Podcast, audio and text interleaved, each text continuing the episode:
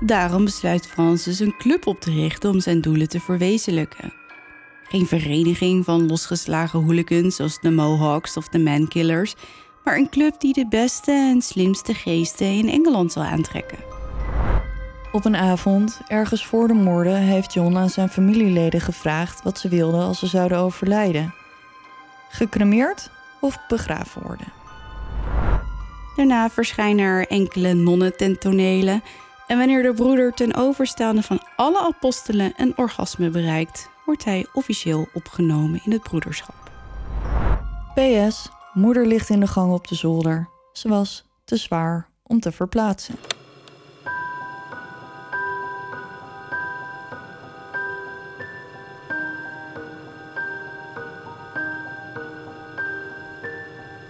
Dit is Duister. Een podcast waarin je wordt meegenomen naar het onbekende, het onbegrijpelijke. Zwarte bladzijden van de geschiedenis komen voorbij. Hier hoor je de verhalen achter moord, doodslag en onverklaarbare gebeurtenissen. We kruipen in de hoofden van een serie moordenaars, heksen, mythische wezens. Luister.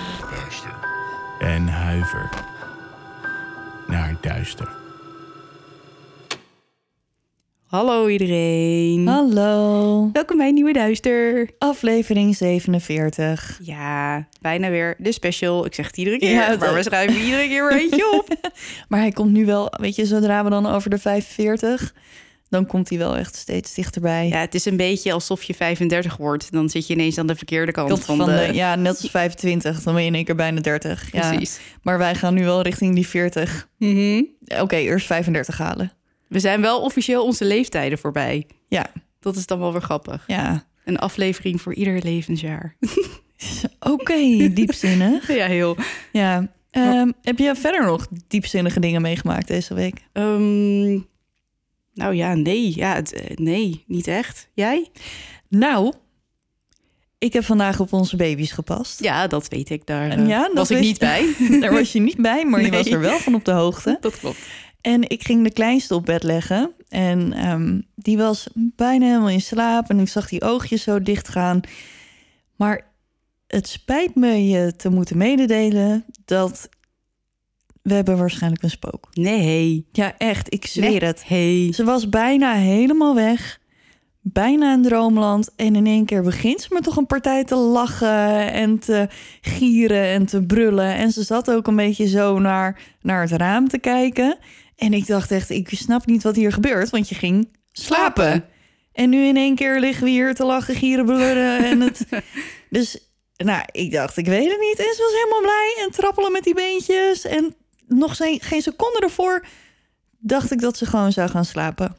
Oké, oké. Maar het is dus blijkbaar wel een vrolijk Ja, spook. Ja, heel grappig. Ik denk dat die mop stond te tappen. Nou, eh, de oudste, die, die heeft al een jaar spoken op zijn kamer. En wij zeggen telkens, spoken bestaan niet, of ze zijn niet eng. Soms moet hij zelfs een, een hartje op zijn arm. Dat betekent Mhm. het, het ga weg har- spookhartje. Dan Ja. hebben we alle, allemaal een hartje en dan komen, Komen er de spoken niet? Precies. Maar ehm, ja, ik, ik, ik, ik, ik hoop altijd maar gewoon dat het een, een kleuterfantasie is. Maar ja, misschien eh, is het mijn opa of zo. Ik weet Ja, niet. geen idee. Zou zomaar kunnen. Maar ja, jij zegt nu wel spoken bestaan niet. Maar dat is natuurlijk niet waar. Maar dat kunnen we, hij is vier. Dus dat kunnen we hem nog wel wijsmaken. Daarom. Ja. Ja, ik heb hem net van doodslag af. Dus mm, Ik heb het hem vandaag niet horen zeggen. fijn. Ben je er klaar voor? Ik ben er klaar voor. Oké.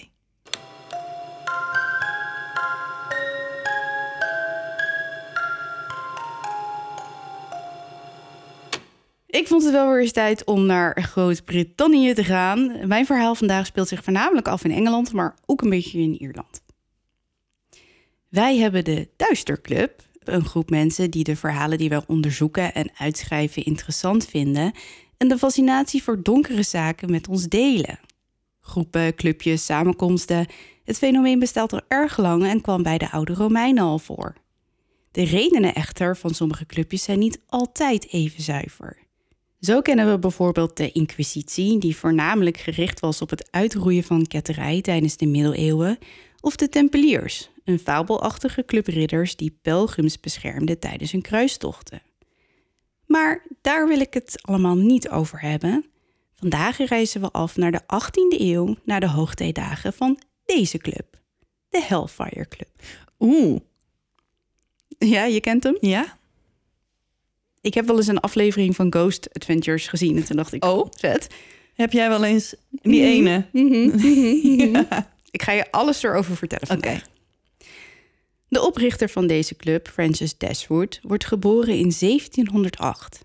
Zijn vader, een rijke koopman en een behoorlijke bruut, is na de dood van zijn eerste vrouw vastbesloten om zichzelf omhoog te trouwen en krijgt dat voor elkaar met de dochter van de graaf van Westmoreland. Zijn nieuwe vrouw Mary bevalt van Francis kort voordat ze bezwijkt onder de vrede behandeling van haar man. De koopman, nu met titel, trouwt nog twee vrouwen voordat hij zelf sterft in 1724, waardoor Francis het landgoed erft. De jongen is pas net 16 en viert zijn onafhankelijkheid door zich een week lang op te sluiten in de wijnkelder. Daarna, vrij als een vogel, besluit hij zich te goed te doen aan de geneugten van de modieuze Londense samenleving. Zijn gids, filosoof en vriend Jack Spencer, kleinzoon van de hertogin van Marlborough, is een bekende hork die een twaalfjarig bloemenmeisje, Fanny Murray genaamd, op de trappen van Covent Garden Theatre heeft verleid en heeft nogal een reputatie. Via Jack maakt Francis kennis met het Londense nachtleven. En Londen is in de 18e eeuw best wel wild.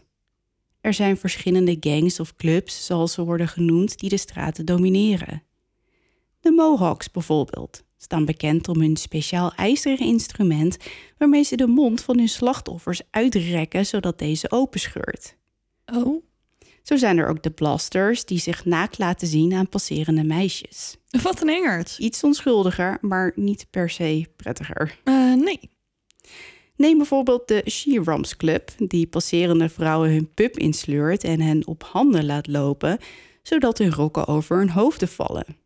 Vervolgens slaan de clubleden de vrouwen met rijzwepen op de nu blootgelegde delen. Een andere gezellige club, de Hectors, zijn gespecialiseerd in het professioneel slopen van de stad. De Een soort van pro-hooligans. ja. De leden zwerven s'nachts door de straten terwijl ze kloppers van de deuren rukken, ramen inslaan en luiken neerhalen. De Fun Club gaat voor practical jokes. Hun beroemdste grap was om een rij arbeidershuisjes in brand te steken en de slachtoffers in een nachtkledij te zien ontsnappen. Wat is daar nou grappig aan? Geen idee. De jonge heer die deze grap bedacht werd gekroond tot King of Fun en Londen vindt het allemaal prachtig. Ja hoor. De leden van deze club zijn allemaal rijke jonge edelen en zijn dus vrijwel immuun voor arrestatie. Toch komen ze af en toe in de problemen. Graaf Charteris, die de leider is van de Mankillers Club, probeert een nachtwaker letterlijk in zijn wachthuis vast te spijkeren. Een wachthuis is een klein eenpersoonshokje waarin stadswachten kunnen rusten en schuilen als het regent. De stunt wordt Boxing the Watch genoemd en wanneer de wachter eenmaal vast is gemaakt, wordt het huisje op zijn kant gedraaid en van een heuvel afgerold. Hoewel graaf Charteris twee kameraden heeft om hem te helpen, trekt de wachter in een onbewaakt moment zijn zwaard en neemt alle drie de mankillers gevangen. Nogal trots op zijn prestatie marcheert hij hen naar het dichtstbijzijnde politiebureau, waar de districtierechter de heren een boete van drie kwart pence oplegt, en in vandaag geldt iets meer dan 60 cent, en berispt vervolgens de wachter omdat hij zich heeft bemoeid met het plezier van de adel. Ach, natuurlijk. Ja, witte mannen van adel. Ja, oké. Goed, en door. Ja. De meeste clubs hebben één ding met elkaar gemeen: seks. Op pamfletten die overal door de stad hangen staan lijsten van beroemde madams en bekende prostituees met hun specialiteiten vermeld achter de naam van elk meisje. De madams krijgen meestal pittoreske namen. Moeder Zwavel bijvoorbeeld, die haar gezicht insmeert met gepoederd zwavel, leidt een gemaskerde rij naakte mannen en meisjes door de gangen van de Sheet Lightning Club. Een andere bekende, mevrouw Brimstone, specialiseert zich in het verstrekken van maagden, allemaal onder de 15 aan haar clubleden. Tegelijkertijd hebben de clubs een merkwaardig adolescente houding ten opzichte van seks, die meer klinkt als een moderne studentenvereniging dan een groep losbandige helzen. Er lijkt meer genoten te worden van het opscheppen over amoureuze heldendaden dan dat die daadwerkelijk worden uitgevoerd. De adel houdt eindeloze discussies over de kunst van het verleiden en wisselt onderlinge geheime lijsten uit van jonge dames van adel die tot prostituee gemaakt zouden kunnen worden. Wat is dit? Een banga-lijst? Maar niet dat ze dat echt doen, want dan is het niet meer lollig. Oh ja, oké. Toch gaat flirten er in de 18e eeuw heel anders aan toe.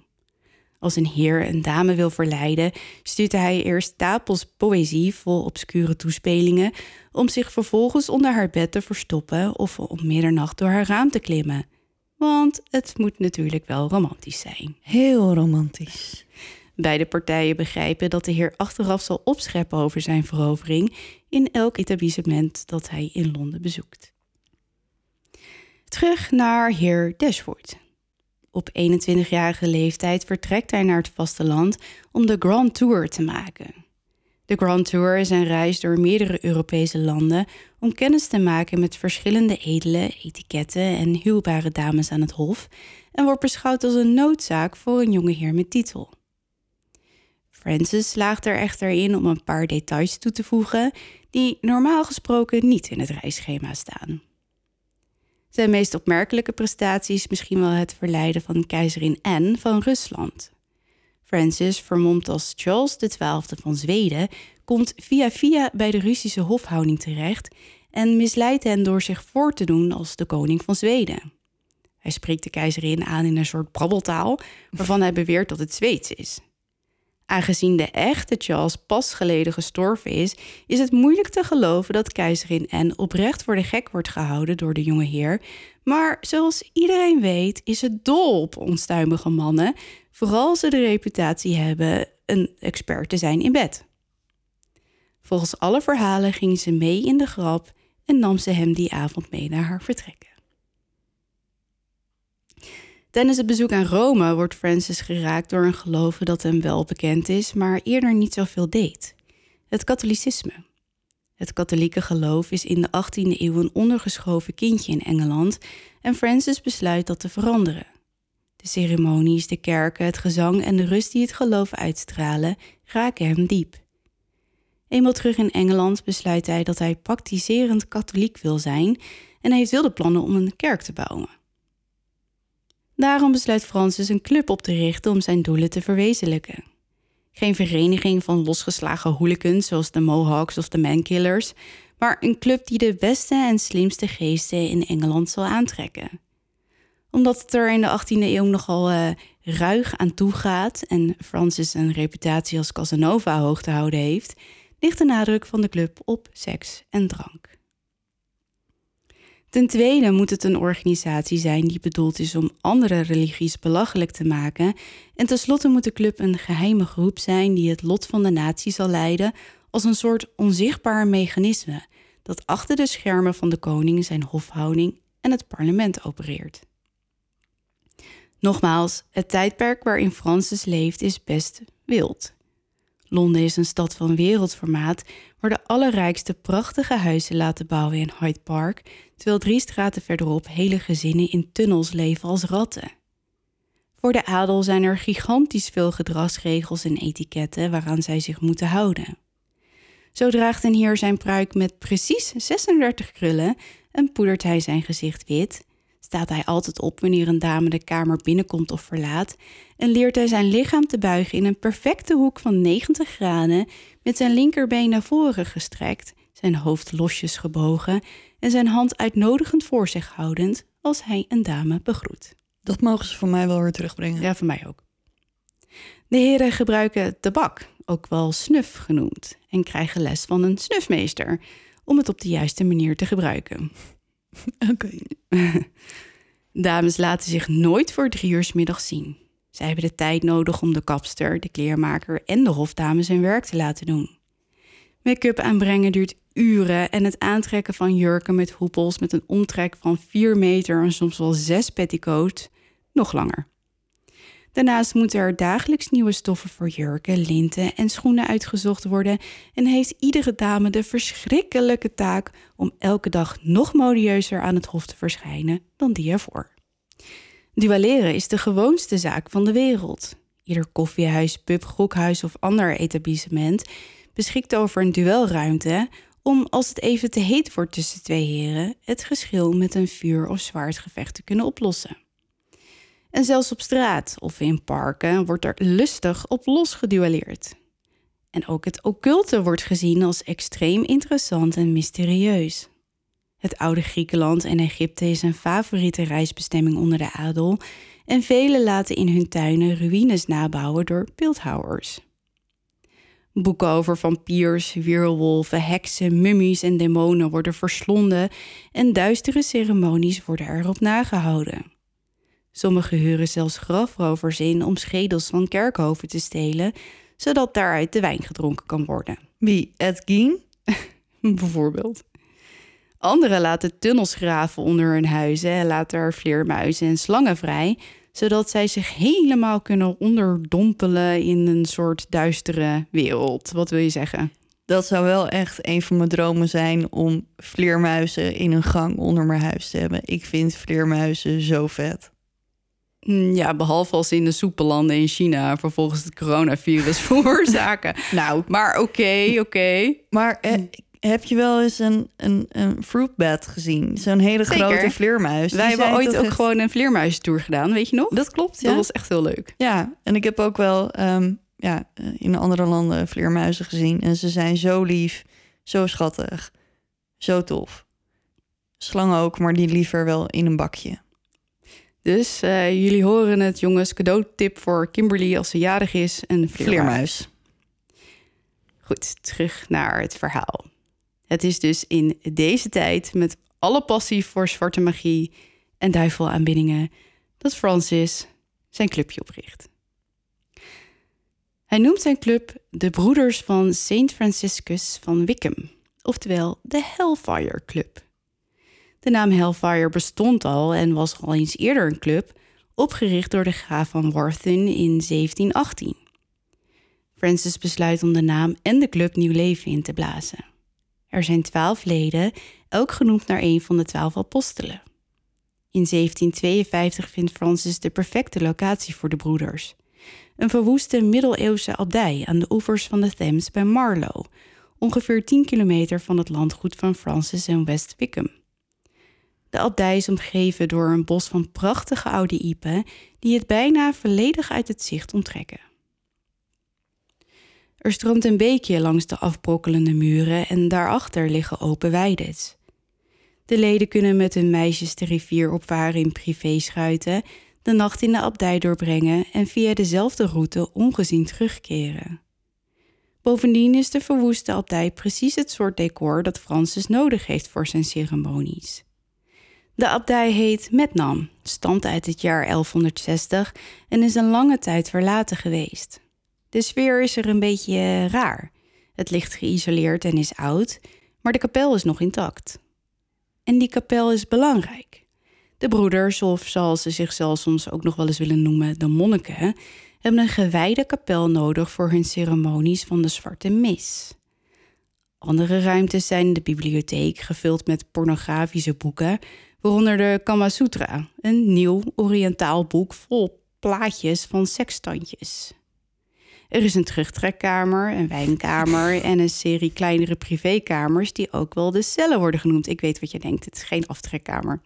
Ja, maar dat... Alle vertrekken zijn ingericht met het duurste en verfijnste meubilair en er hangen prachtige wandkleden.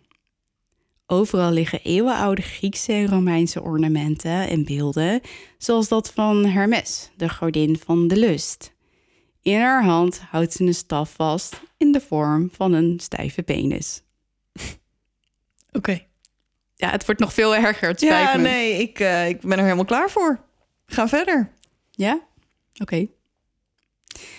Er hangen nergens klokken, zodat de broeders geen besef van tijd hebben. Er worden rozenbladeren verbrand voor een verfijnde geur in de kapel en er branden kaarsen achter rood glas om een zachte gloed te verspreiden. Er is een klein groepje personeel dat geheimhouding heeft moeten tekenen en de kapel onderhoudt wanneer Francis er niet is. En iedere maand wordt er een zwarte mis gehouden. Het is onduidelijk of Francis na het oprichten van de Hellfire Club nog steeds katholiek wil zijn of dat hij dat idee heeft laten varen. En ook blijft het vaag waar de liefde voor zwarte magie ineens vandaan is gekomen. Hoe dan ook, de mis wordt gehouden in de kapel waar Francis hem zelf leidt. Op het altaar wordt een benevelde naakte vrouw gelegd, waarna er wijn over haar heen gegoten wordt. En daarna drinken de broeders de wijn uit haar navel. Het kruisbeeld aan de muur wordt omgekeerd en er worden zwarte kaarsen aangestoken. In de vuurpotten rond de kamer worden vervolgens magische kruiden gebrand. Belladonna, hemlock, bilzekruid, verbenen en mandragora. Allemaal varianten die een sterk hallucinerende werking hebben. De ceremonie zelf is een soort parodie op de katholieke mis. De broeders amuseren zich met het schrijven van obscene rijmpjes op de melodie van bekende liederen die tijdens de ceremonie worden gezongen. De gebruikelijke bedoeling van de zwarte mis is om de duivel aan te roepen voor magische doeleinden. De broeders geloven oprecht dat ze de Heer van het Duister op deze manier persoonlijk toespreken en de hele procedure is min of meer alleen maar bedoeld om het geloof in God te beledigen. Na de kapelceremonie gaan de broeders naar de Romeinse kamer. Hier zal een rij meisjes wachten, verkleed als nonnen en met een masker op. De meeste meisjes zijn dochters van lokale kooplieden en handelaars en professioneel prostituee en zijn dol op het idee om een affaire te hebben met de heren van adel. Toch houden de vrouwen hun identiteit liever geheim. Sommige populaire prostituees zijn de heren zelfs behoorlijk bekend. Zij zijn de echtgenotes, moeders of zelfs zussen van de broeders. De wijn vloeit rijkelijk en de nachten in de Romeinse kamer vullen zich met orgies. Het idee van incest fascineert veel van de broeders, vooral omdat het betrekking heeft op de werking van het occultisme. In magische kringen zijn incestueuze relaties tussen een broer en zus of vader en dochter vaak vereist. Het idee is dat de leden van een familie nauwer samengebracht worden door hen te dwingen een geheim te delen dat zo verschrikkelijk is dat het hen boven het klootjesvolk plaatst en buiten het bereik van de mensheid zal brengen. De broeders zijn dan ook erg trots op hun seksuele prestaties. Een van de leden houdt een score bij op de deur met het record van elke broeder voor die avond. Voor de nonnen, oftewel de prostituees, wordt overigens goed gezorgd. Een arts en een vroedvrouw zijn constant aanwezig op het terrein. En niet alleen om de hallucinerende kruiden te mengen en de leden die flauw vallen nieuw leven in te blazen, maar ook om te zorgen voor elke non die onverhoopt zwanger raakt. De dokter, Benjamin Bates, is een gewaardeerde lokale arts en een hoge pief uit Aylesbury.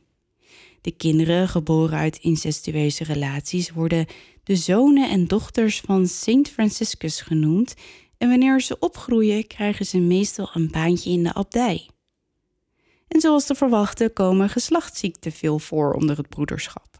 De heren spreken elkaar gekscherend aan met Signor Gonorreu of Monsieur de la Croque de Venu als de desbetreffende broeder lijdt aan syphilis. Verscheidene heren sterven dan ook een pijnlijke dood aan de ziekte of door complicaties als gevolg van infecties. Aangezien de Hellfire Club veel vooraanstaande leden heeft, wordt de mythe rondom de club groter en zo populair dat er twee verschillende categorieën van het lidmaatschap worden gecreëerd: superieur en inferieur. De superieure leden zijn de twaalf apostelen en natuurlijk Francis.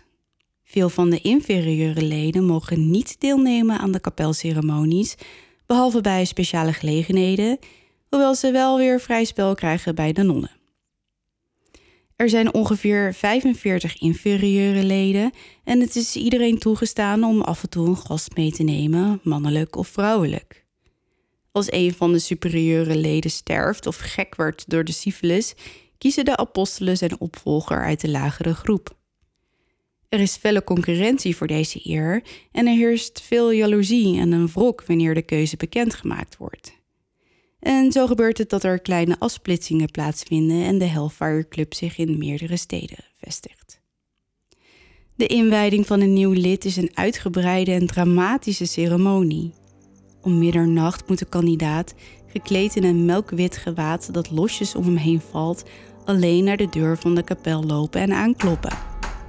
Als de deur zich op magische wijze opent, werpt de nieuwe broeder zich ter aarde en roept de duivel aan. Daarna zal hij langzaam opstaan en naar het altaar lopen, waar hij wederom op zijn knieën zal vallen. De apostelen zitten in gebeeldhouwde stoelen langs de muur. Francis zelf leidt de ceremonie in zijn priestergewaad, terwijl de brandende kruiden de kapel vullen met hallucinerende dampen die het licht van de kaarsen dimmen. De kandidaat wordt opgeroepen om zijn geloof af te sferen en moet Francis vervolgens herhalen met een verdraaiing van de apostolische geloofsbeleidenis en de geloofsrituelen. De kandidaat wordt besprenkeld met een mengsel van zout en zwavel en daarna gedoopt in een zwart doopvond, een soort stenen kom waarin normaal gesproken heilig water wordt bewaard. De broeder krijgt vervolgens een mystieke naam toegewezen waarmee de broederschap voortaan tijdens vergaderingen altijd naar zal refereren en moet zweren de duivel te dienen.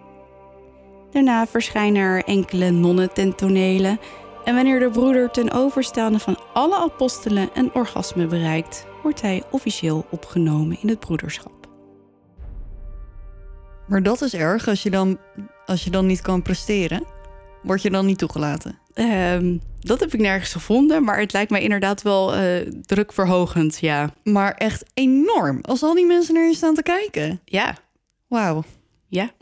Ik denk dat ook heel veel duisteraars die net ietsje ouder zijn dan wij... moeten denken aan de film Eyes Wide Shut. Dat gaat namelijk ook over een secte waarbij seks heel erg belangrijk is. Volgens mij speelt Tom Cruise erin... Um, maar toen ik dit verhaal schreef, had ik heel erg dat in mijn hoofd. Dat ik dacht, oh ja, dat lijkt er een beetje op. Dus misschien is dat um, het waard om uh, even op te zoeken. Dat uh, is misschien wel een goeie. Ik ga verder. Een behoorlijk bizarre club dus als je mij vraagt. Uh, dat de broeders hun duivelaanbidding serieus namen is wel duidelijk. Maar de vraag is natuurlijk of zij daadwerkelijk contact maakten met de heer van het duister. Er zijn verhalen bekend waar naar verluidt dat wel degelijk gebeurde. Neem bijvoorbeeld de Hellfire Club nabij Dublin, Ierland, gevestigd in een oude stenen grafheuvel in Montpellier. De oprichter van deze club, Richard Parsons, de eerste graaf van Ross, kocht de heuvel van William Connolly in 1735, die er een hunting lodge had laten bouwen. Er zijn veel bekende verhalen over Montpellier, zo zou de duivel zelf op een avond de lodge bezocht hebben, terwijl de leden van de Hellfire Club een potje kaart speelden. Het is een pikzwarte, donkere nacht. De maan heeft geen kans om door de wolken te schijnen, omdat er een zware storm over de heuvels raast. De wind giert en de regen klettert op het dak. Binnen wordt de ruimte verlicht door kaarsen, terwijl de heren een spelletje kaart spelen. Plots wordt er op de deur gebonst. Verbaasd kijken ze elkaar aan. Wie is er zo gek om op deze verschrikkelijke nacht naar buiten te gaan? Voor de deur staat een man met een kap op. Zijn gezicht valt in het donker niet te onderscheiden en de regen beukt op hem neer. De man vraagt of hij binnen mag komen. De anderen knikken, maar kijken argwanend toe wanneer de vreemdeling aanschuift. De heren willen hun spelletje hervatten, maar plots pakt de vreemdeling de kaarten van de tafel en begint ze te schudden. Iemand protesteert, maar houdt al snel zijn mond. Er klopt iets niet aan die vreemde vogel. Wanneer de kaarten geschud zijn en opnieuw uitgedeeld, begint het spel. Een keer op keer verslaat de vreemdeling de heren, totdat een van hen het niet langer vertrouwt. Deze man is een bedrieger, denkt hij. Het kan niet anders.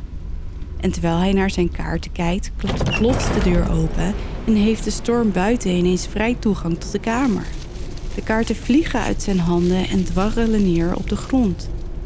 Wanneer hij bukt om ze op te rapen, voelt hij zich plots ijskoud worden. Zijn ogen puilen zowat uit hun kassen en zijn hart begint te kloppen als een bezetene. De ongenode gast, die zo plomp verloren voor de deur stond, zit tegenover hem en nu heeft hij zicht op de benen van de man. De man heeft geen voeten, maar hoeven. Met een gezicht zo wit als krijt komt de heer weer omhoog en doet alsof hij niks gezien heeft. Het hele spel lang druipt het angstzweet van zijn rug en bonkt zijn hart in zijn keel. Maar wanneer de vreemdeling het spel weer wint, kan de heer zich niet langer inhouden en springt op. Met uitgestrekte vingers schreeuwt hij dat de vreemdeling geen mens is, maar de duivel zelf en hier is om hen te belazeren. De duivel begint te lachen op een vreemde, sinistere toon en staat op. Plots wordt hij omringd door vlammen en de heren deinzen achteruit van schrik. De heer die de duivel heeft ontmaskerd, voelt ineens hoe zijn hart het begeeft en valt voorover op de tafel. En terwijl het leven uit hem vloeit, ziet hij hoe de duivel hysterisch lachend in vlammen verdwijnt. Een andere bekende legende is die van Suki en speelt zich af in de Hellfire Caves, de tunnels die Francis met de hand liet uitgraven onder de Metnam-abdij. Suki laat haar vingers zacht over het iets vergilde kant van de trouwjurk glijden. De jurk was van haar moeder en is al meer dan twintig jaar oud. Nu zal zij hem dragen. Want deze avond heeft ze een heuse heer ontmoet in de George and Dragon, de bar waar ze werkt. Hij had haar met een schuin glimlachje aangesproken en een eel en een stuk taart besteld. Ze had hem op haar beurt met haar allerverleidelijkste blik aangekeken en had hem verzekerd dat hij de taart van het huis zou krijgen. De hele avond had ze hem naar haar zien kijken en telkens wanneer hun blikken elkaar ontmoetten, keek ze naar hem op met haar hoofd iets naar beneden, bijtend op haar onderlip. Ze weet dat ze knap is, maar ze is ook maar een boerenmeid, een dienstmeid en stelt niet zoveel voor. Een heer is misschien wel te hoog gegrepen, misschien ook niet. Ze zal voor niets minder gaan dan een heer. En zeker niet voor die smoezelige Christopher, die ook in de George and Dragon werkt en een oogje op haar heeft. Hij vroeg haar al eerder om met hem te trouwen, maar telkens wees ze hem af. Hij had het haar de afgelopen avond ook al zo ingewikkeld gemaakt. Hij was gewoon jaloers. Suki haastte zich om de tafels af te vegen, verlangend terug te keren naar de heer. Maar toen ze uit de keuken was gekomen, stond Christopher bij hem. Ze keken allebei naar haar en snel keek ze weg. Het was niet charmant om betrapt te worden op staren. Pas toen ze de deur hoorde, keek ze weer op, net op tijd om de heer en zijn kameraden te zien vertrekken. Gekwetst staarde ze naar de deur. Een kans op vrijheid was vervlogen. Daarna was Christopher op haar afgekomen en had ze zich abrupt omgedraaid. Hij was tenslotte de reden dat haar droom in duigen was gevallen. Het tikte haar op haar schouder en langs haar zag ze zijn uitgestrekte hand met een briefje erin. Het is vast je geluksdag, had hij tegen haar gezegd, en ze had zich omgedraaid en het briefje aangenomen. Het was van de Heer. Hij had geschreven dat hij verliefd op haar was geworden. Een korte, geschokte lach ontsnapte uit haar keel. Het was zo gemakkelijk geweest, het was bijna belachelijk. Maar ze was opgetogen. Haar vingers klemden zich om het papier en scheurden het bijna kapot. Haar ogen gleden snel over de resterende zinnen. Hij wilde dat ze hem die nacht zou ontmoeten in de Hellfire Caves. Dan zouden ze kunnen trouwen en daarna ontsnappen. Nu, thuis, somber en piekerend over wat ze aan moet trekken... en met maar weinig opties, kiest ze voor de trouwjurk van haar moeder... De heer heeft tenslotte geschreven dat hij haar wil trouwen. Iets opgewekter haalt ze de trouwjurk van de hanger en trekt hem voorzichtig aan. Snel fatsoeneert ze haar haar en besluit dat ze het er maar mee moet doen. En daarna glipt ze het huis uit en gaat op weg. In het stikke donker probeert ze zonder te verdwalen de opening van de grotten te vinden. Ze is er nog nooit geweest, maar ze weet dat de rijke adel elkaar hier ontmoet. Mijn moeder heeft er al eens gewaarschuwd voor deze grotten en de doeleinden ervan. Ze worden gebruikt voor het aanbidden van de duivel en de mensen noemen het de Hellfire Club. Het maakt Suki verder niet zoveel uit. Ze wil alleen haar heer hier ontmoeten en langer dan nodig zullen ze hier niet blijven. Wat kan er nou gebeuren? Aan de muur flikkert een kaars die een zwarte, zwaar uitziende deur verlicht. Voorzichtig pakt ze de kaars en duwt de deur een beetje open en stapt daarna een lange, gitzwarte tunnel in. Plots hoort ze een stem. Is dat de heer? De stem klinkt hoger dan die van de heer, maar ze twijfelt. Ze hebben elkaar maar zo kort gesproken. En weer klinkt daar die stem. Suki loopt verder en kucht. De lucht in de tunnel is muf en zwaar. En ineens begrijpt haar een ongemakkelijk gevoel. Aan het einde van de tunnel bevindt zich een grote kamer met in het midden een tafel met dertien stoelen. Zacht roept ze de heer, maar in plaats van zijn stem ergens uit de donkere schaduwen te horen, klinkt er achter haar ineens gelach. Met een ruk draait ze zich om. Er staan drie jongens en in het midden staat Christopher.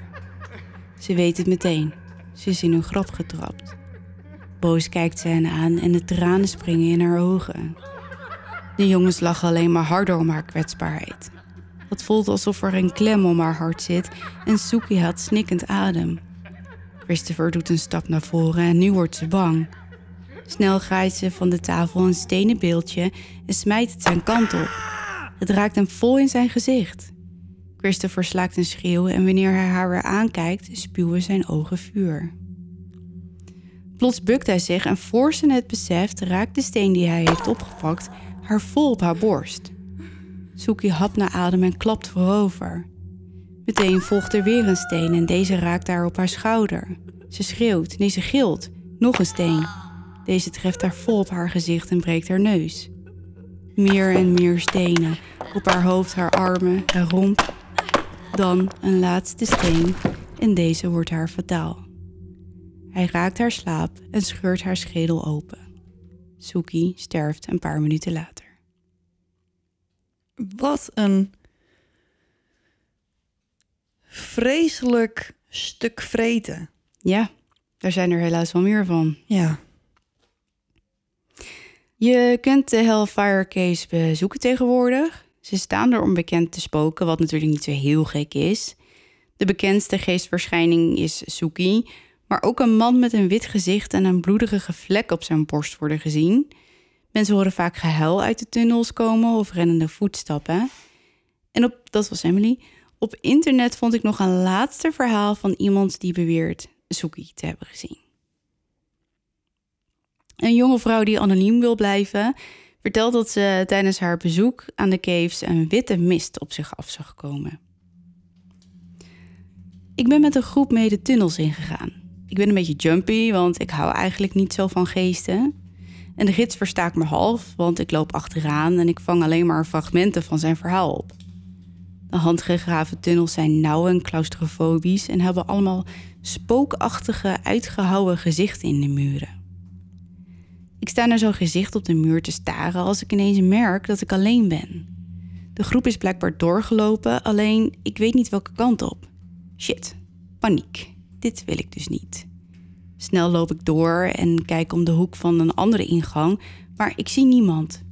Mijn hart begint sneller te slaan en ik voel mijn benen zwakker worden. Fuk, fuk, fuk, fuk, fuk. En nu? Ik luister of ik stemmen hoor, maar het is doodstil. Plots hoor ik geroezemoes en haal ik opgelucht adem. Zie je wel, ze zijn vlakbij. Ik besluit te wachten of de stemmen dichterbij komen. Waarom is het toch zo stikke donker hier? Ik hoor voetstappen en ik voel iemand naast me. Gelukkig, ik ben gered. Iemand pakt mijn hand en leidt me mee. Ik zet een stap en ik vraag wie er bij me is, maar niemand geeft antwoord. Ik zet nog een stap, maar ineens word ik overvallen door een intense angst. Er is hier helemaal niemand. Ik ben hier helemaal alleen. Oh, Christus, wie had dan mijn hand vast? Ik draai me om zonder te weten waarom en plots zie ik een witte verschijning staan. Een vrouw in een witte jurk. Er zitten grote vlekken op de jurk en haar gezicht. Oh jezus, haar gezicht zit helemaal onder het bloed. Er is niks meer van over. Ik deins achteruit en slaak een gil wanneer ik haar in mijn oor hoor fluisteren. Ga hier weg.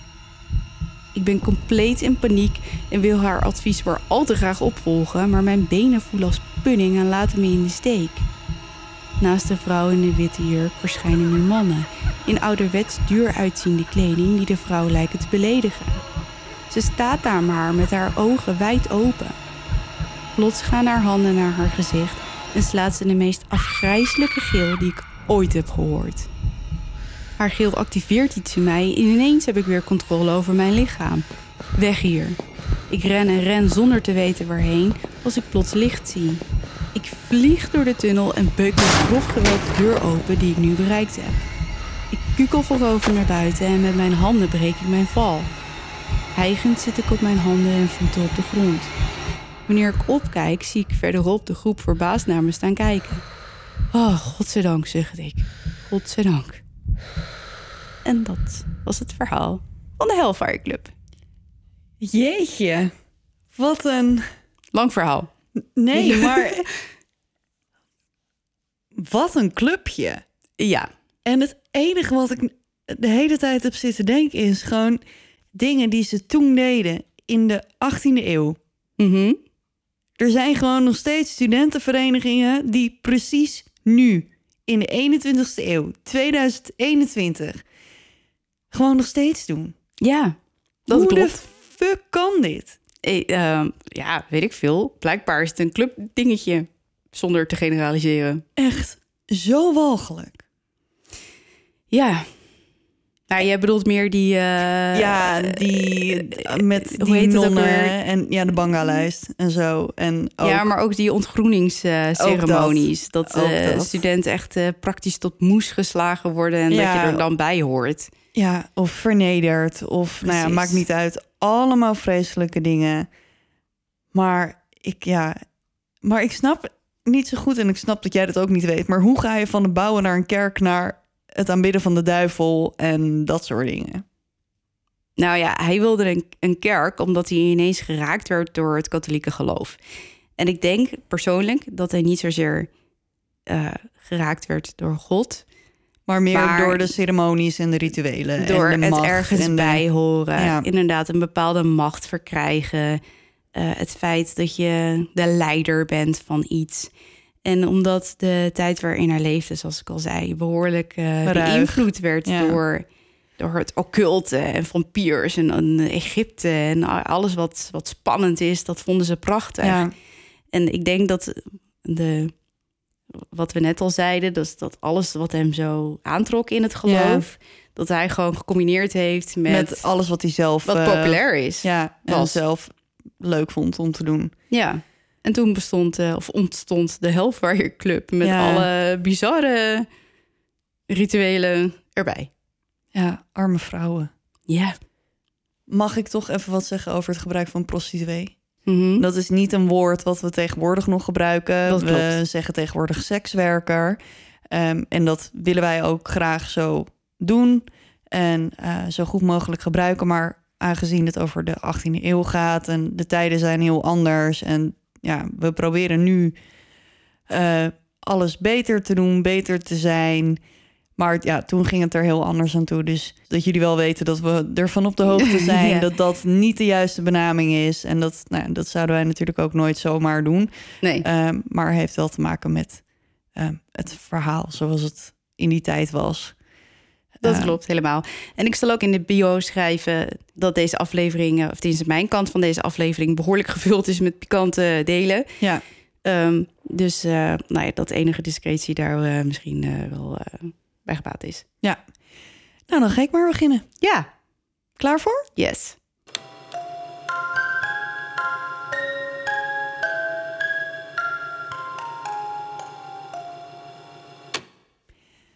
Vandaag vertel ik het verhaal van John List. John werd geboren op 17 september 1925 in Bay City, Michigan. Zijn ouders zijn John List en Alma List. De familie List is erg gelovig en John was, net als zijn vader, een hele vrome Lutheraan en hij gaf les op de zondagschool. Ik heb natuurlijk nog niet zo lang geleden in de aflevering van Ed Gein uitgelegd wat het Lutherse geloof inhoudt. Dus dat laat ik even voor nu. Die Mhm. was twee afleveringen geleden. Het schijnt dat John niet zo'n goede band met zijn vader had, die altijd afstandelijk en erg streng was. Zijn band met zijn moeder was wel goed. Zij adoreerde haar zoon, al was ze wel dominant en heel beschermend. Als hij opgroeit is hij veel op zichzelf en hij heeft weinig vriendjes. In 1943 gaat hij bij het leger en werkt als labtechnicus tijdens de Tweede Wereldoorlog. Na de oorlog gaat hij studeren aan de University of Michigan in Ann Arbor. Dus niet Harbor, maar Arbor. Oh, oké. Hier behaalt hij eerst een bachelor in business administration en daarna gaat hij verder voor een master in accounting, waar hij ook verslaagt. Dus het is wel een slimme man. Oké. Als de Koreaanse oorlog in 1950 escaleert, wordt John opgeroepen door het leger voor actieve dienst. Hij wordt gestationeerd in Fort Eustis, Virginia, waar hij Helen Morris Taylor leert kennen. Helen is weduwe en heeft een dochter, Brenda. Niet lang nadat ze beginnen met daten, vertelt Helen John dat ze zwanger is. John, die het juiste wil doen, trouwt op 1 december 1951 met haar en ze verhuizen naar Noord-Californië. Niet lang na de bruiloft biecht Helen op dat ze helemaal niet zwanger is. Maar dan is het natuurlijk al te laat. John zit aan haar vast en hij voelt zich in de maling genomen.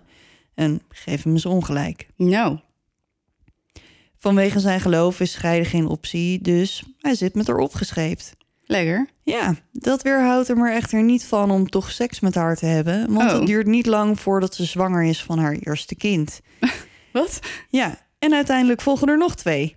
Oké. Ja, ze krijgen drie kinderen in eh, vier jaar tijd. Zo. Patricia, John Jr. en Frederick. Ja, blijkbaar. Eh, ja, misschien hebben ze dan toch, heeft hij zich er overheen gezet. En, En hebben wel zwanger, gewoon- niet zwanger, toch zwanger en toen drie in, eh, in vier jaar. Oké. Ja, dus hij heeft in ieder geval voor nageslacht gezorgd. Hm. John heeft binnen de kortste keren een groot gezin waar hij voor moet zorgen. Ze zijn tenslotte nu met z'n vijven. Hij is hoog opgeleid, maar heeft moeite met het behouden van een baan. Aan zijn werk lag het niet, kwaliteit van zijn werk dus. Hij werkte hard en was super nauwgezet. Het lag aan zijn persoonlijkheid. Er was iets aan John waardoor hij zijn collega's mateloos irriteerde. Waarschijnlijk was hij zo iemand die altijd op de verkeerde knoppen weet te drukken, waardoor je echt helemaal uit je plaat gaat. Hm. En ze konden hun vinger er niet echt op leggen waar het nou door kwam. Er was gewoon iets vreemds aan hem wat ze gewoon echt niet lekker zat. Hij was gewoon irritant. Ja, er was gewoon iets met hem. Oké. In 1965 lijkt het gelukt John toe te lachen. Hij krijgt een nieuwe baan als vice-president bij een bank in New Jersey. De nieuwe baan kwam met een bijzonder goed salaris en Helen haalt John over om een nieuw huis te kopen in de duurste buurt van New Jersey, Westfield. Ze had haar oog laten vallen op een enorm huis met 19 kamers. Zo. Het heeft zelfs een balzaal. Een balzaal? Een balzaal. Oké. En in de balzaal zit een dakraam van gebrandschilderd glas. Super fancy. Ondanks zijn nieuwe baan en goede salaris kon hij het eigenlijk niet betalen, maar Helen is volhardend en John gaat naar zijn moeder voor een lening. Alma geeft hem de lening en John koopt het huis met tegenzin. Omdat het huis zo groot is en de vader van John overleden is, vragen ze Alma om bij ze in te trekken. Alma stemt toe en trekt in een appartement op de tweede verdieping van het enorme huis. Voor even lijkt alles perfect. Zijn nieuwe baan, zijn nieuwe huis, zijn familie. Maar het duurt allemaal niet lang voordat er scheurtjes in zijn nieuwe leven beginnen te ontstaan. Nog een jaar nadat hij is aangenomen bij de bank, wordt hij alweer ontslagen. Om dezelfde reden waarom hij al zo vaak een baan verloren is. Zijn Nu- persoonlijkheid. Nu zit hij met dat huis. Ja, nu met zijn nieuwe huis inderdaad als een molensteen om zijn nek, vertelt hij zijn familie niet dat hij zijn baan kwijt is. Oh god, het begin van het einde. Ja, waarschijnlijk wilde hij niet toegeven dat hij wederom gefaald had. En nou ja, dat nieuwe huis en zijn reputatie zullen ook wel meegespeeld hebben. Iedere ochtend trekt John zijn pak aan, gaat de deur uit en pakt de trein naar zijn werk. Tenminste, zijn familie is in de veronderstelling dat hij gewoon naar zijn werk gaat. In werkelijkheid stapt hij op de trein, stapt een paar haltes verder weer uit, brengt zijn dag door op het station met het lezen van de krant en boeken, tot het tijd is om weer naar huis te gaan. Nee. Ja. Het lukt hem uiteindelijk om een nieuwe baan te vinden. Deze betaalt alleen veel minder dan zijn vorige baan. Ook hier wordt hij ontslagen. Zo gaat hij een tijdje van nieuwe baan naar nieuwe baan. Maar hij is niet in staat er ook maar eentje voor langere tijd te houden. Geld begint nu echt een probleem te worden. Het geld dat hij verdient is lang niet genoeg om zijn vrouw en kinderen te onderhouden. En dan ook nog eens dat grote huis. Om het gat op te vullen tussen wat hij verdient en wat hij nodig heeft, begint John geld van zijn moeders bankrekeningen te halen. Dit valt natuurlijk niet vol te houden. En tegen de tijd dat het 1971 is, is John failliet. Dit zorgt bij John voor een morele crisis, omdat hij geloofde dat arm zijn een zonde is. Is dat zo? Ja. Is dat, in het, is dat zo? Hij- voor hem in ieder geval wel. Ik weet niet of iedereen dat zo ervaart.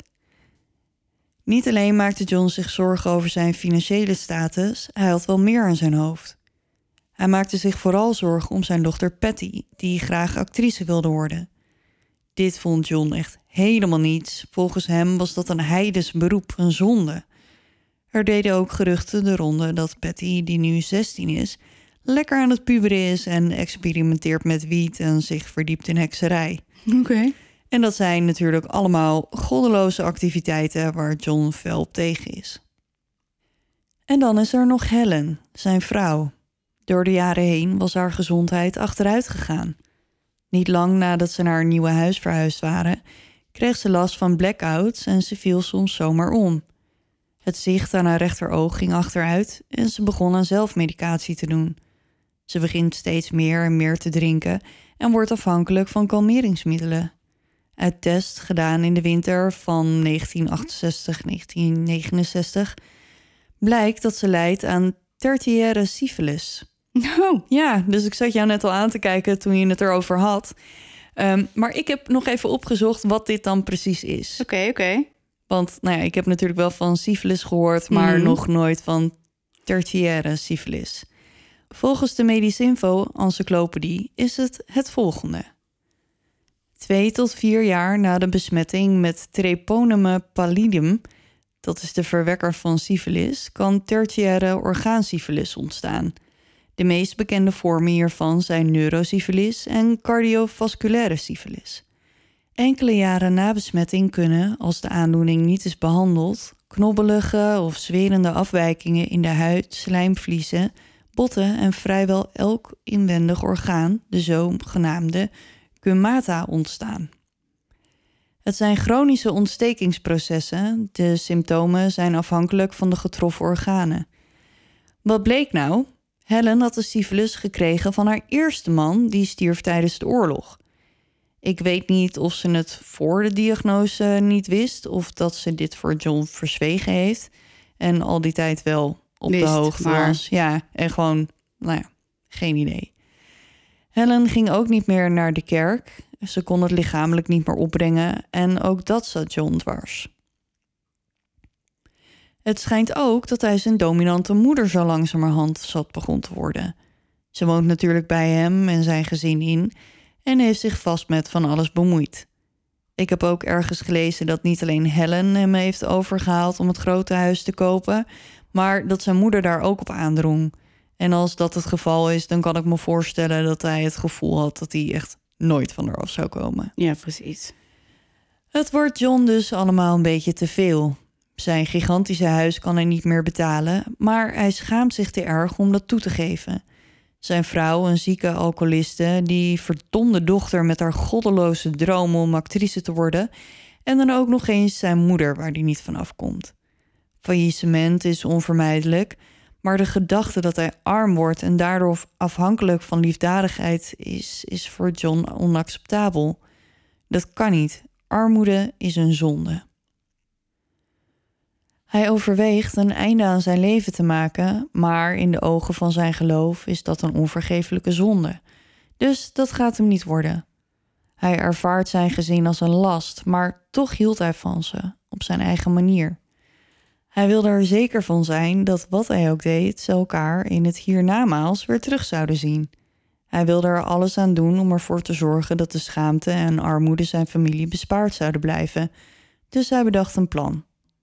En, net zoals eigenlijk alles in zijn leven, werkte hij dit plan tot in de kleinste details uit. Dat brengt ons bij 9 november 1971. Op deze morgen gaan de kinderen zoals gewoonlijk naar school en Helen komt naar beneden om een kop koffie te drinken. John en Helen kletsen een beetje terwijl Helen haar koffie drinkt.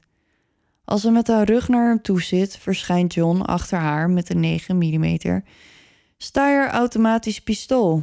Oké, Hij richt het wapen en schiet Helen eenmaal in de zijkant van haar hoofd. gezellig. Ze is op slag dood. John pakt haar op en legt haar op een slaapzak. Hij sleept haar naar de balzaal en daar legt hij haar neer. Fase 1 is geslaagd. Tijd voor de volgende fase. Zijn moeder moet dood. Hij beklimt de trappen naar de tweede verdieping, waar hij zijn 84-jarige moeder in haar keukentje vindt, waar ze haar ontbijt staat te maken. Hij geeft haar een kus. Volgens hem voelt hij zich dan als een Judas. Alma vraagt hem naar de herrie die ze net beneden hoorde en John geeft een vaag antwoord. Hij heft zijn pistool op, richt op haar linker slaap en haalt de trekker over. Ook Alma is op slag dood. Hij wil haar beneden naast Helen leggen, maar ze is te zwaar om de trappen af te dragen, dus hij laat haar in de gang liggen en gooit een handdoek over haar gezicht. Fase 2, dan. John is nog lang niet klaar. Hij heeft nog van alles te doen. Hij begint met het opruimen van het bloed dat zijn vrouw beneden in de keuken verloren heeft. Volgens hem was het verrassend veel. Ik weet niet wat hij dacht, maar oké, een druppel, twee druppels, een plasje. Ah, hij heeft er door het hoofd geschoten, toch? Ja, dus ik denk niet dat het eh, net zoveel bloed als een schrammetje. Dat, eh, nee. Nu de keuken weer schoon is, gaat hij verder met de volgende stappen van zijn plan. Hij heeft alles tot in de puntjes uitgedacht, dus hij hoeft alleen maar zijn lijstje af te werken. Hij pleegt verschillende telefoontjes, waaronder naar de school van de kinderen, om ze mede te delen dat zijn kinderen voorlopig niet op school zullen verschijnen, omdat de familie naar North Carolina gaat om de zieke moeder van Helen bij te staan. Hij vertelt hetzelfde tegen zijn baas. Hij schrijft een paar brieven en gaat naar het postkantoor om deze te posten. Als hij daar is, zet hij ook gelijk zijn post stil, zodat deze voor de aankomende tijd niet bezorgd wordt. Hij laat de melkboer weten dat ze voorlopig geen melk hoeven en zet het abonnement op de krant stil, zodat ook deze niet meer bij het huis bezorgd wordt. Als hij dat gedaan heeft, gaat hij langs de bank om 2000 dollar van zijn moeders spaargeld op te nemen. Check, ook deze fase is afgerond. Hij gaat naar huis, inmiddels hongerig van al zijn werk van die ochtend, en hij smeert een boterham en installeert zich in de keuken, waar hij net zijn vrouw heeft vermoord, om op zijn gemak te lunchen. Nu is het wachten tot zijn kinderen thuiskomen. Patty en John kwamen normaal gesproken tegelijkertijd thuis, dus hij maakte zich een beetje zorgen om hoe hij dat dan het beste kon aanpakken. Maar wacht even, zijn moeder en zijn vrouw liggen nog steeds in de gang en in de balzaal. Ja, Oké. ja. Maar goed, nu moeten zijn kinderen dus ook nog dood. En Hmm. John heeft geluk, tussen aanhalingstekens. Hij krijgt een telefoontje van Patty, want ze voelt zich niet lekker, dus ze vraagt haar vader of hij haar kan komen halen. John haalt haar op en zodra Patty een voet in de keuken zet, schiet hij haar dood. Hij raakt haar in haar kaak met een antiek kaliber 22 pistool. Hij legt haar naast haar moeder in de balzaal. De volgende die thuiskomt is Fred, zijn jongste zoon. Ik las in een artikel dat John hem had opgehaald van zijn baantje, maar dat zag ik nergens anders voorbij komen. Dus ik weet niet zeker of hij hem heeft opgehaald of dat hij gewoon zelf thuis is gekomen. Hij is in ieder geval thuisgekomen. En zodra Fred in het huis is, schiet John hem dood. Jezus, man. Ja, en ook hem legt hij in de balzaal, naast zijn moeder en zus. Dan blijft alleen John Jr. nog over. Hij heeft na school een voetbalwedstrijd en John rijdt naar het veld om zijn zoon te zien spelen. Daarna neemt hij hem mee naar huis. Als John Jr. de keuken inloopt, schiet zijn vader hem in zijn achterhoofd. Deze keer verloopt het alleen niet zo voorspoedig voor John. Zijn zoon valt niet zoals de anderen gelijk neer. John Jr. verzet zich. Om er zeker van te zijn dat ook John Jr. doodgaat, schiet zijn vader nog eens negen kogels in zijn lijf. Hallo. Ja, je weet wel, om ervoor te zorgen dat hij Echt, Echt dood, dood is. is. John legt zijn zoon naast de rest van zijn gezin in de balzaal. Nu hij zijn hele gezin bij elkaar heeft, zegt John een gebed en begint met het opruimen van al het bloed, zo goed als hij kan. Hij heeft een drukke dag achter de rug. Het is tijd voor zijn diner. Hij kookt voor zichzelf en als hij klaar is met eten, doet hij netjes de afwas. Hij zet alles te drogen in het afdruiprek. Na het eten pakt hij pen en papier en schrijft een brief van vijf kantjes aan zijn pastoor, waarin hij schuld bekent en de reden van zijn daden beschrijft. Als hij daarmee klaar is, moe van alle activiteiten van die dag, trekt hij zich terug in zijn slaapkamer en gaat naar bed.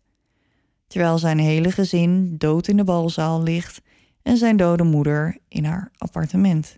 Maar wa, de, wa, hey, ik heb zoveel vragen. Ja, ehm, wil je er nu een stellen? Ja.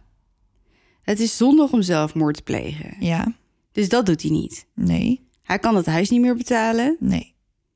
Dus dan denkt hij, dan pleeg ik maar een moord. Dan heb ik mijn gezin niet meer. Hoef ik daar niet meer me schuldig tegenover te voelen. En ze de, de, de ongelukkigheid van de schaamte van failliet gaan. Mhm. Kan ik ze daarmee besparen? Ja, ik ga dit zo beantwoorden. Oké.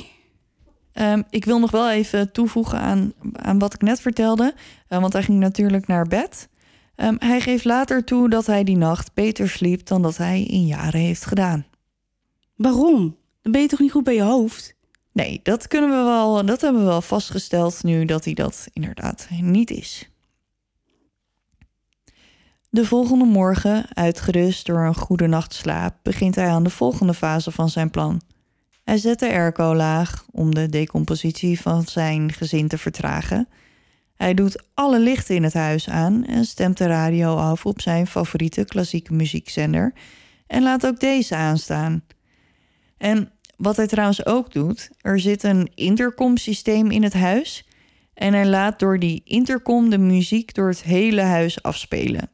Dus een soort van alsof je nu een Sonos hebt in iedere kamer Mhm. van je huis. Hij speelt dat dus af door zijn intercom. Hij hoopt de inbrekers af te schrikken door te doen lijken alsof er mensen thuis zijn.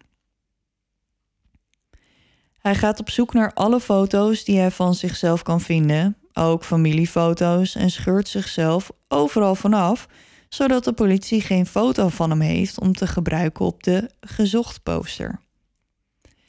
Tevreden met alles wat hij gedaan heeft, loopt John zijn huis uit, draait de deur voor de laatste keer op slot en stapt in zijn auto. Hij rijdt naar het John F. Kennedy vliegveld en parkeert daar zijn auto. Hier pakt hij een bus naar de binnenstad van New York. Hij hoopt dat als de auto gevonden wordt, het erop lijkt dat hij een eh, vliegtuig heeft gepakt en ergens ver weg is. Eenmaal in de stad pakt hij een trein naar Denver.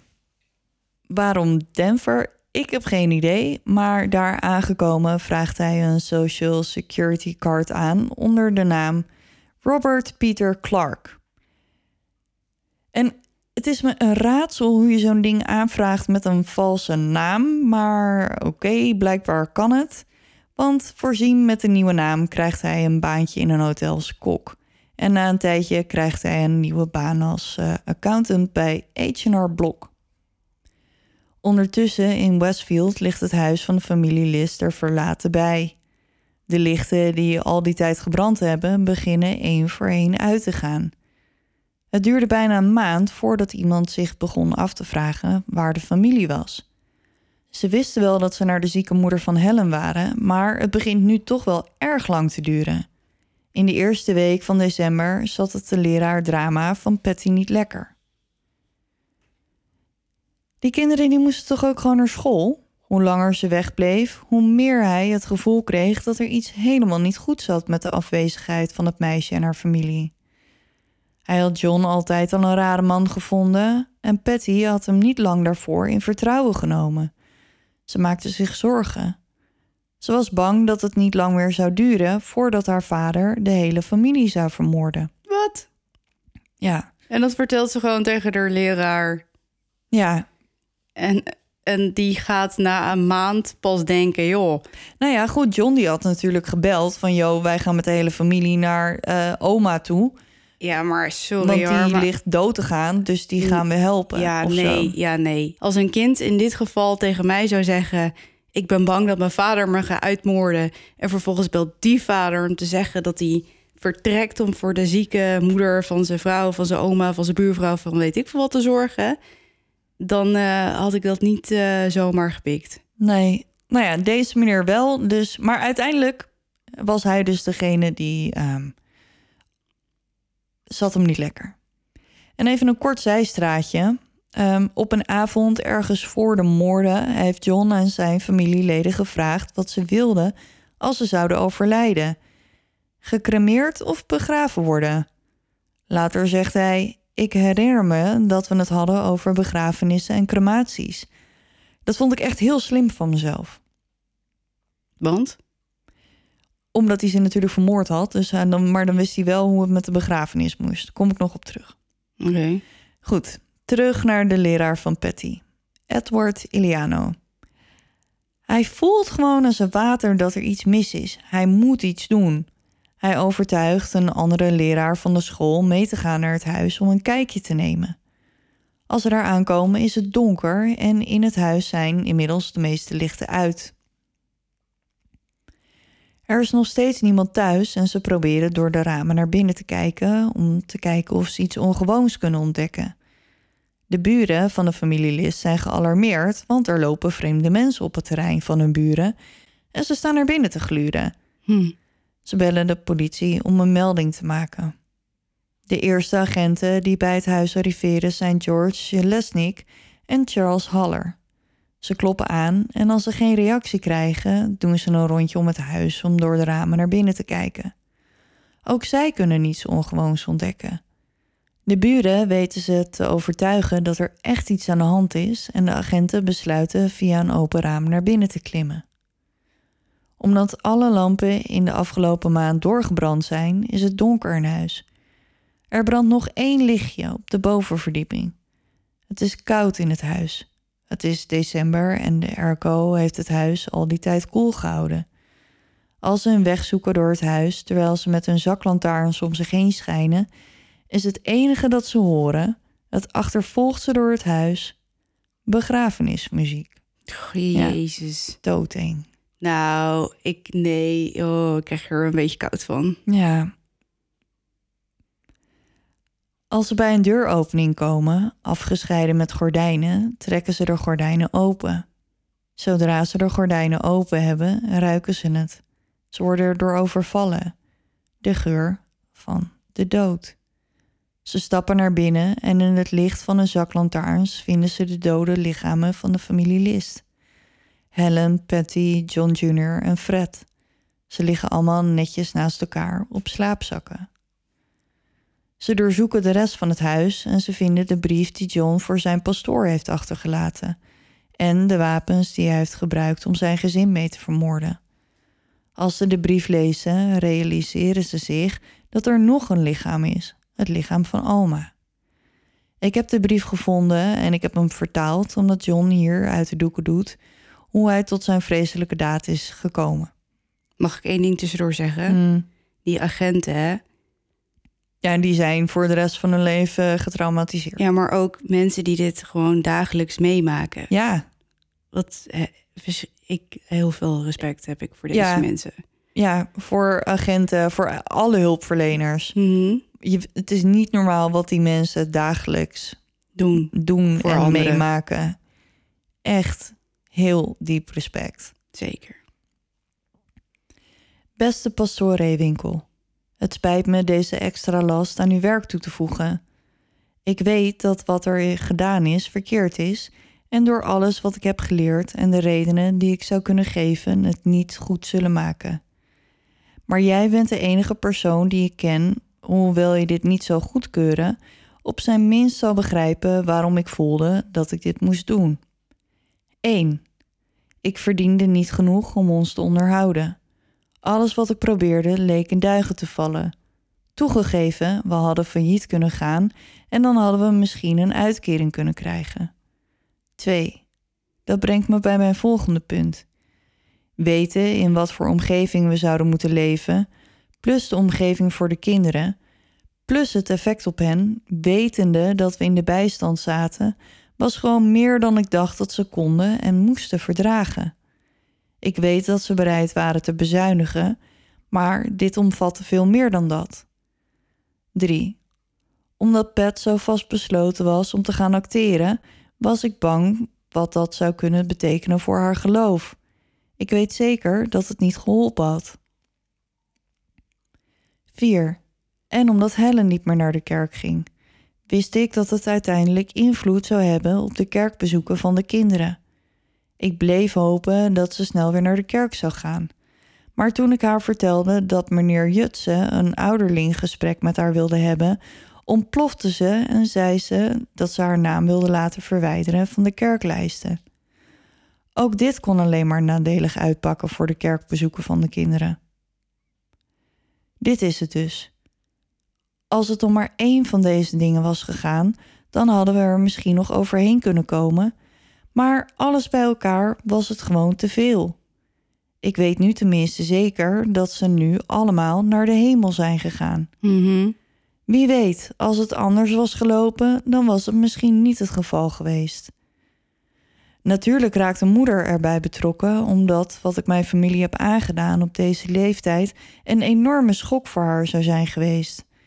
Daarom, wetende dat ze ook een christen is, vond ik het het beste dat ze verlost zou worden van de problemen van deze wereld die haar zouden hebben getroffen. Nadat het allemaal voorbij was, zei ik een paar gebeden voor hen allemaal, uit het liedboek. Dat was het minste wat ik kon doen. Nu de laatste regelingen. Helen en de kinderen zijn het er allemaal over eens dat ze het liefst gecremeerd willen worden. Zorg ervoor dat de kosten laag blijven. Mijn moeder heeft een perceel op het kerkhof van Frankenmoed. Neem contact op met de heer Herman Schelkas. Hij is getrouwd met een nicht van moeder en weet wat er geregeld moet worden. Ze wilde altijd dat de heer Herman Zender van BCT zou prediken, maar het gaat niet goed met hem. Ik laat ook enkele brieven aan uw zorg na. Stuur ze door en voeg eventuele opmerkingen toe die u gepast acht. Ik weet niet wat er zal gebeuren met de boeken en persoonlijke bezittingen, maar voor zover mogelijk zou ik willen dat u ze verspreidt zoals u dat het beste acht. Misschien kunnen er wel boeken naar de school of de bibliotheek van de kerk. Oorspronkelijk had ik dit gepland voor 1 november, Allerheiligen. Maar de reisplannen die ik had gemaakt liepen vertraging op. Ik dacht dat het een geschikte dag voor hen zou zijn om naar de hemel te gaan.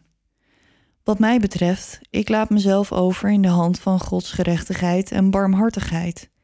Ik twijfel er niet aan dat Hij ons kan helpen, maar blijkbaar vond Hij het goed om mijn gebeden niet te beantwoorden op de manier waarop ik hoopte dat ze zouden worden verhoord.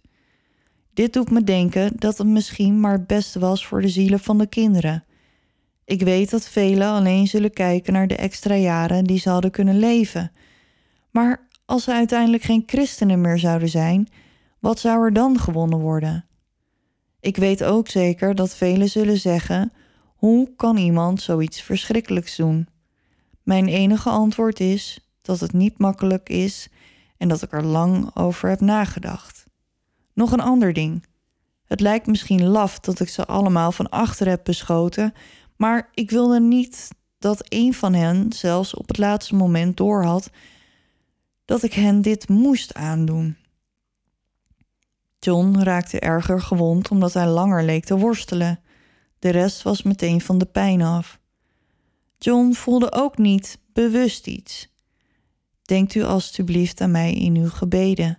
Ik zal ze nodig hebben, of de overheid haar plicht doet of niet.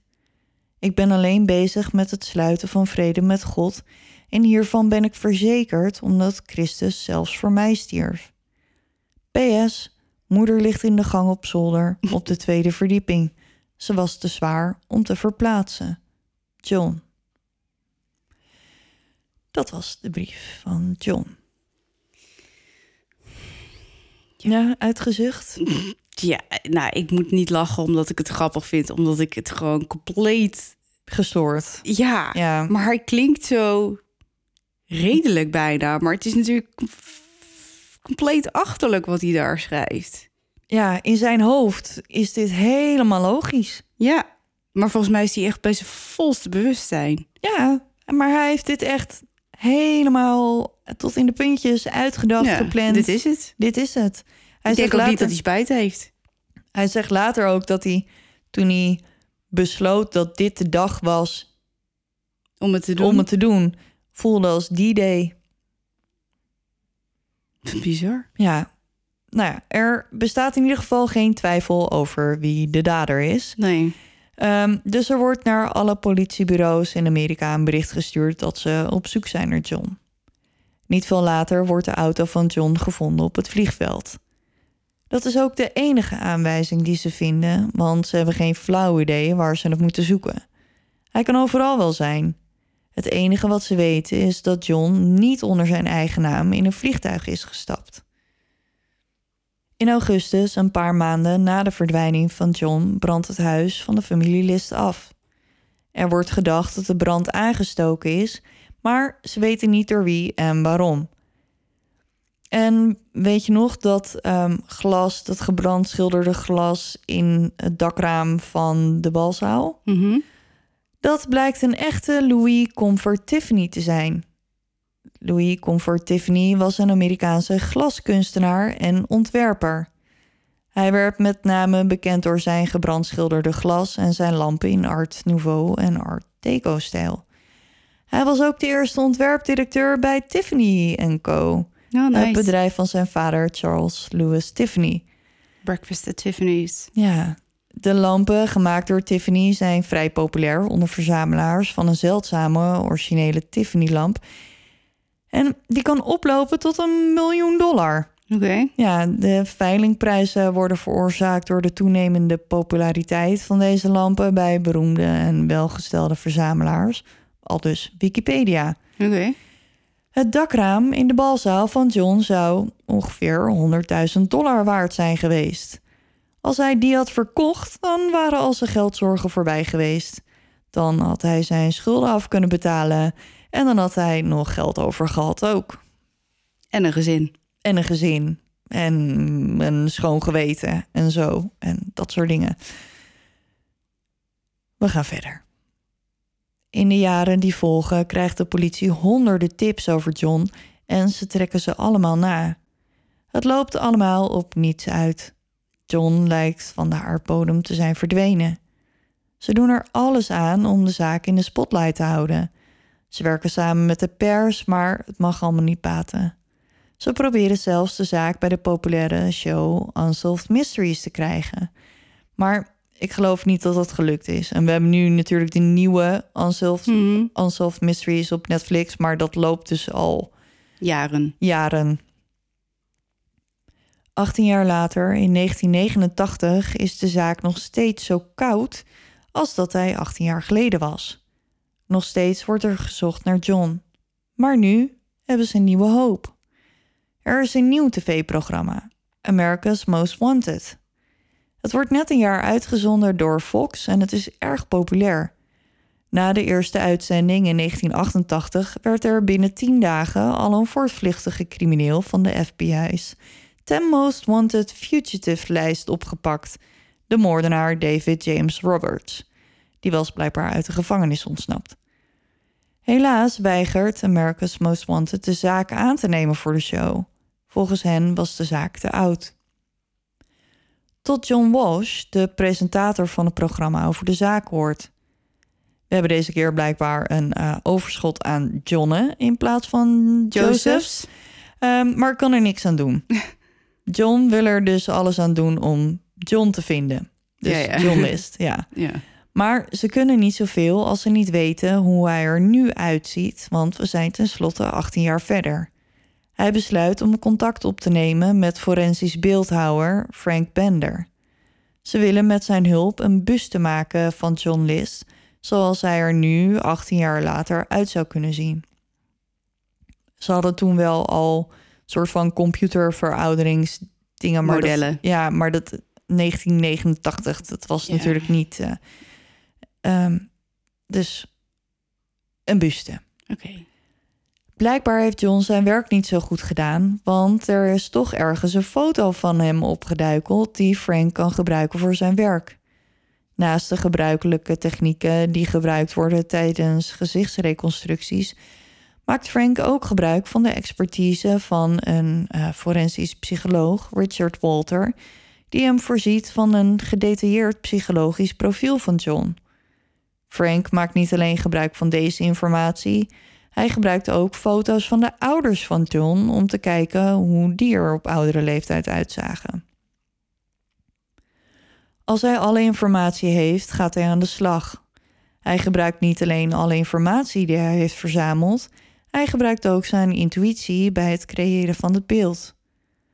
John had een opvallend litteken in zijn nek achter zijn oor en ook daar houdt Frank rekening met hoe dat door de jaren heen verouderd is.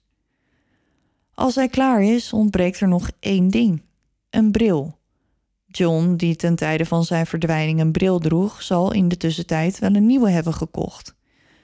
Omdat hij dankzij het psychologisch profiel op de hoogte is van de persoonlijkheid van John, gaat hij in kringloop op zoek naar de perfecte bril die bij John past. Een montuur waar hij hoogstwaarschijnlijk voor gekozen heeft. Oké, dat is best wel knap dat je dat. Uh...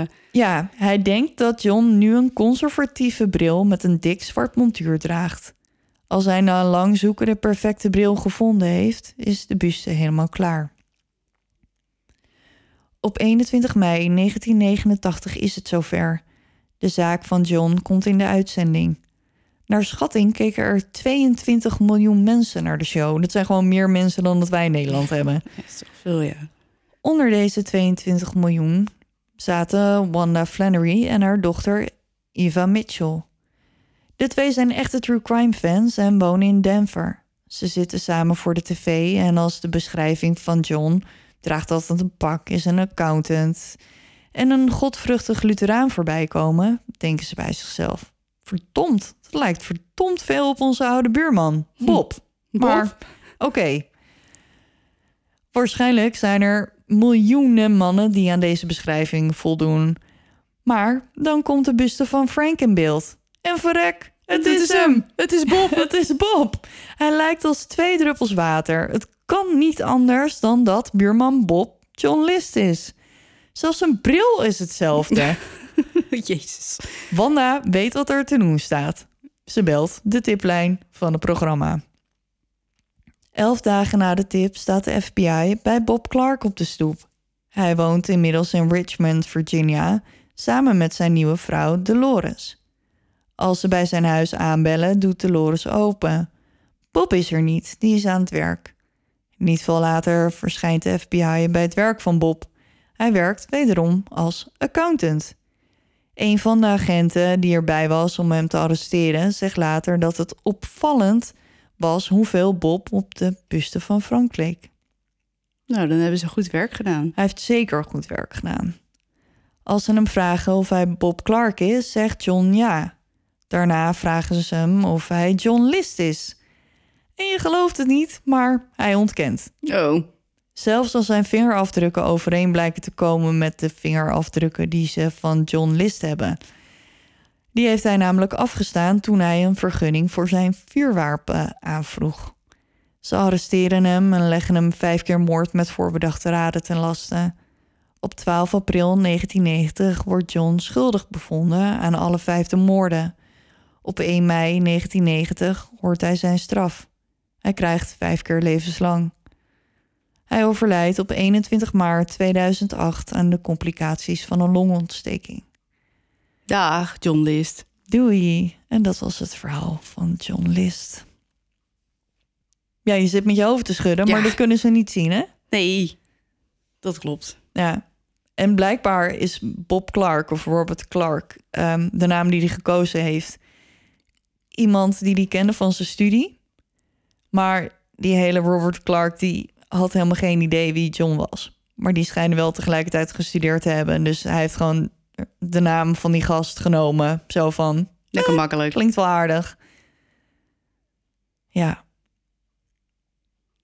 Ja, Ja, ik heb hier weer geen woorden voor. nee. En hij heeft ook nooit gedacht... Goh, wat ellendig. Nou heb ik mijn gezin vermoord. Maar hè, Ja, maar ik denk dat hij ervan overtuigd is dat hij ehm, ervoor gezorgd heeft dat ze in de hemel terecht zijn gekomen. Ik maar, denk dat maar hij. een, een moord plegen is toch sowieso al niet helemaal de bedoeling. Eh, Nee, dat sowieso niet. Maar in zijn hoofd, ja, hij kon en geen zelfmoord eh, plegen. Maar hij kon die armoede en zijn zieke vrouw en zijn dochter, die actrice, dat waren allemaal goddeloze, vreselijke dingen. En hij was bang dat als ze dat pad zouden blijven volgen, dat ze dan niet in de hemel zouden komen. Dus voordat het te laat was, wilde hij ervoor zorgen dat ze dan in ieder geval in het hiernamaals bij elkaar konden zijn. ja, maar ik snap gewoon niet dat hij zelfmoord plegen kan hij niet, want het is zondag. Maar je mag wel, nou je mag niet, maar hij pleegt wel een moord. Want als hij zelfmoord pleegt, komt hij niet in de hemel.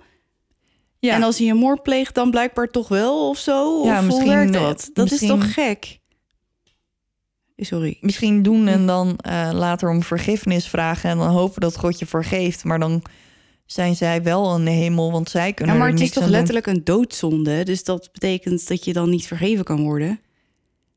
Ja, ehm, ik ben niet heel, heel erg thuis. Nee, ik in- ook niet. In, in Maar, eh, religies. Maar ja, ik denk niet dat er één geloof is die zegt: wow, jongens, moorden is echt cool. Ja, je en doen. je hebt nu zo vaak om vergiffenis gevraagd, nu ben je vergeven. Ja, nou, ik weet niet hoe dat werkt, maar ik denk dat Het is gissen, voor mij dan, maar... Ja, ik denk dat hij ehm, ja, in zijn hoofd was het heel logisch. Ja, dat blijkt. Het lijkt me ook een sch- schok voor zijn nieuwe vrouw. Ja, maar ik, er zijn ook stukjes in het is ja, lieve man, weet je wel, ging naar de kerk, heel eh, ja, Vroom. ja. Er is een aflevering van Forensic Files eh, die ook op YouTube staat, dus die heb ik gelinkt ehm, in de show notes. Dan, dan kan je er zien. Volgens mij zit ze daarin, ja. Ja, Dat. ja, Eigenlijk altijd, hè? ja, het is eigenlijk altijd hetzelfde deprimerende eh, Ja. einde. ja. Ja. Weet je wat? Ik denk, het is laat. Ik denk dat het tijd is om... eh, De socials te doen, ja, daar heb je helemaal gelijk in. Oh ja, ook dat nog. Nou, ga je gang. Ja, eh, we werden vandaag door iemand getweet. Dus dat kan op eh duisterpot. Op Twitter is dat. oh. Ja, ik denk, zeg het even. Instagram is het Duistere Podcast. Facebook, facebook.com slash Podcast. De website duisterepodcast.nl, daar vind je alle show notes. Dan hebben we nog de Duister Club op Facebook. Super gezellig, kom erbij, accepteer even de regels. En dan ben je hartstikke welkom. Nou, tof. Snel ging ik, hè? Heel. Wauw, misschien, en misschien dat ik het bij eh, aflevering 50 eindelijk onder de knie heb. Dat zou mooi zijn. Ja, ja goed hè. Oké, jongens. ehm, Bedankt voor het luisteren. Ja, dat wilde ik zeggen. Ja, Dus bedankt voor het luisteren. Ik wil het ook nog even zeggen. Ehm, en eh, tot over eh, twee, Twee weken, weken. jongens. En onthoud, blijf in het licht. want je weet nooit wat er in het duister op je wacht.